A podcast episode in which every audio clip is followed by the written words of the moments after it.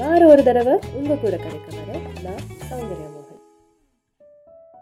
இன்னைக்கு நம்ம நம்ம கிட்ட இருக்கிற குறைகளை அதை நம்ம எப்படி ட்ரீட் பண்ணணும் அப்படின்றத பார்க்க போகிறோம் என்கிட்ட என்ன குறை தெரியுமா? நிறைய இருக்குது ஒன்றே ஒன்று மட்டும் சொல்கிறேன் கோவப்படுவேன். சாந்தமாக இருக்கணும்னு எவ்வளோ ட்ரை பண்ணாலும் எல்லா நேரங்கள்லையும் பண்ண முடிஞ்சதில்லை. குறிப்பாக வீட்டில் முடிஞ்சதில்லை.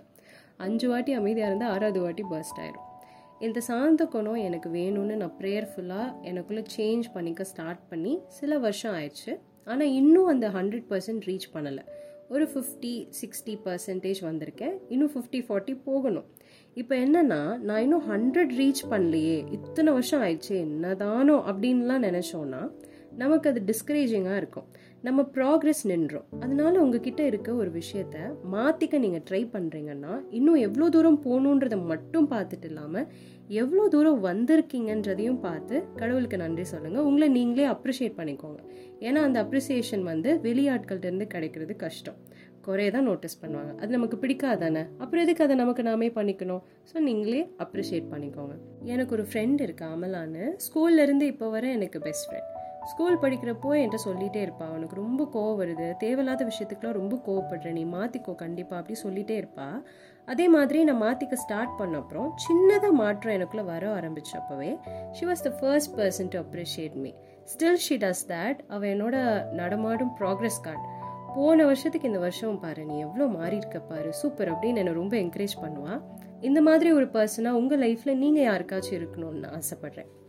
குறைய மட்டும் பார்க்குற கண்கள் நமக்கு இல்லாமல் அவங்களுக்குள்ள நடக்கிற பாசிட்டிவ் சேஞ்சஸை பார்த்து என்கரேஜ் பண்ணுங்கள் it will mean a lot to them அதே மாதிரி ஜீசஸ் அக்செப்ட் பண்ணிட்டு ஒரு த்ரீ இயர்ஸில் என்னோடய கேரக்டர் கம்ப்ளீட்டாக டெவலப் ஆயிடணும் அப்படின்னு நினைக்கிறது ஒரு அன்ரியாலிஸ்டிக் கோல் கேரக்டர் டெவலப்மெண்ட் அப்படின்றது ஒரு லைஃப் டைம் ப்ராசஸ் சாகிற வர ஏதாச்சும் ஒரு விஷயத்தில் நம்ம க்ரோ ஆகிட்டே தான் இருக்க வேண்டி வரும்.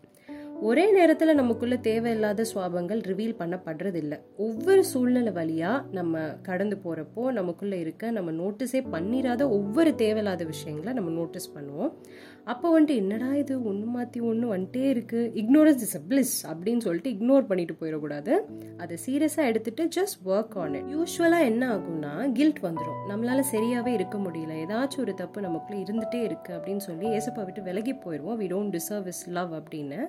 பட் கில்ட்லாம் வேண்டாம். நமக்குள்ளே இருக்கிற சின்ஃபுல் நேச்சரை நம்ம ரியலைஸ் பண்ணுறது தப்பே கிடையாது. பண்ணாட்டினா தான் தப்பு ஆக்சுவலி பிரச்சனை அப்போ தான் நமக்குள்ளே ப்ரைட் வந்துருச்சுன்னு அர்த்தம்.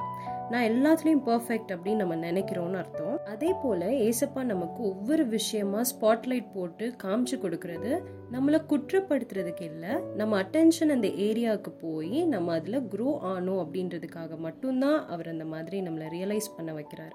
அதனால கில்ட்டியாலாம் ஃபீல் பண்ண தேவையில்லை அப்படி ஃபீல் பண்ணி அவரை விட்டு தள்ளி போகிறத விட்டுட்டு எனக்கு அதில் வளர ஹெல்ப் பண்ணுங்கன்னு அவர் கூட பார்ட்னர்ஷிப் போட்டுக்கோங்க. ஏசப்பா நம்மக்கிட்ட பர்ஃபெக்ஷன் எதிர்பார்க்கல க்ரோத்தை தான் எதிர்பார்க்குறாரு. ஸோ லெட்ஸ் கீப் க்ரோயிங் இந்த எபிசோடில் த்ரீ பாயிண்ட்ஸ் நம்ம டிஸ்கஸ் பண்ணியிருக்கோம். ஃபர்ஸ்ட் பாயிண்ட் எவ்வளோ தூரம் நம்ம இம்ப்ரூவ் ஆயிருக்கோன்றதை பார்த்து என்கரேஜாக ஃபீல் பண்ணணும். செகண்ட் பாயிண்ட் வந்து கேரக்டர் டெவலப்மெண்ட் வந்து லைஃப் டைம் ப்ராசஸ் அப்படின்றத நம்ம அக்செப்ட் பண்ணிக்கணும். தேர்ட் பாயிண்ட் நமக்குள்ளே இருக்கிற சின்ஃபுல் நேச்சரை நம்ம ரியலைஸ் பண்ணும்போது அதை நம்மளை ஏசுப்பா விட்டு பிரிக்கக்கூடாது. அதிகமாக அவர் கூட நம்மளை இணைக்கணும். யூஸ்ஃபுல்லாக இருந்திருக்கும்னு நினைக்கிறேன். Happy weekend and good vibes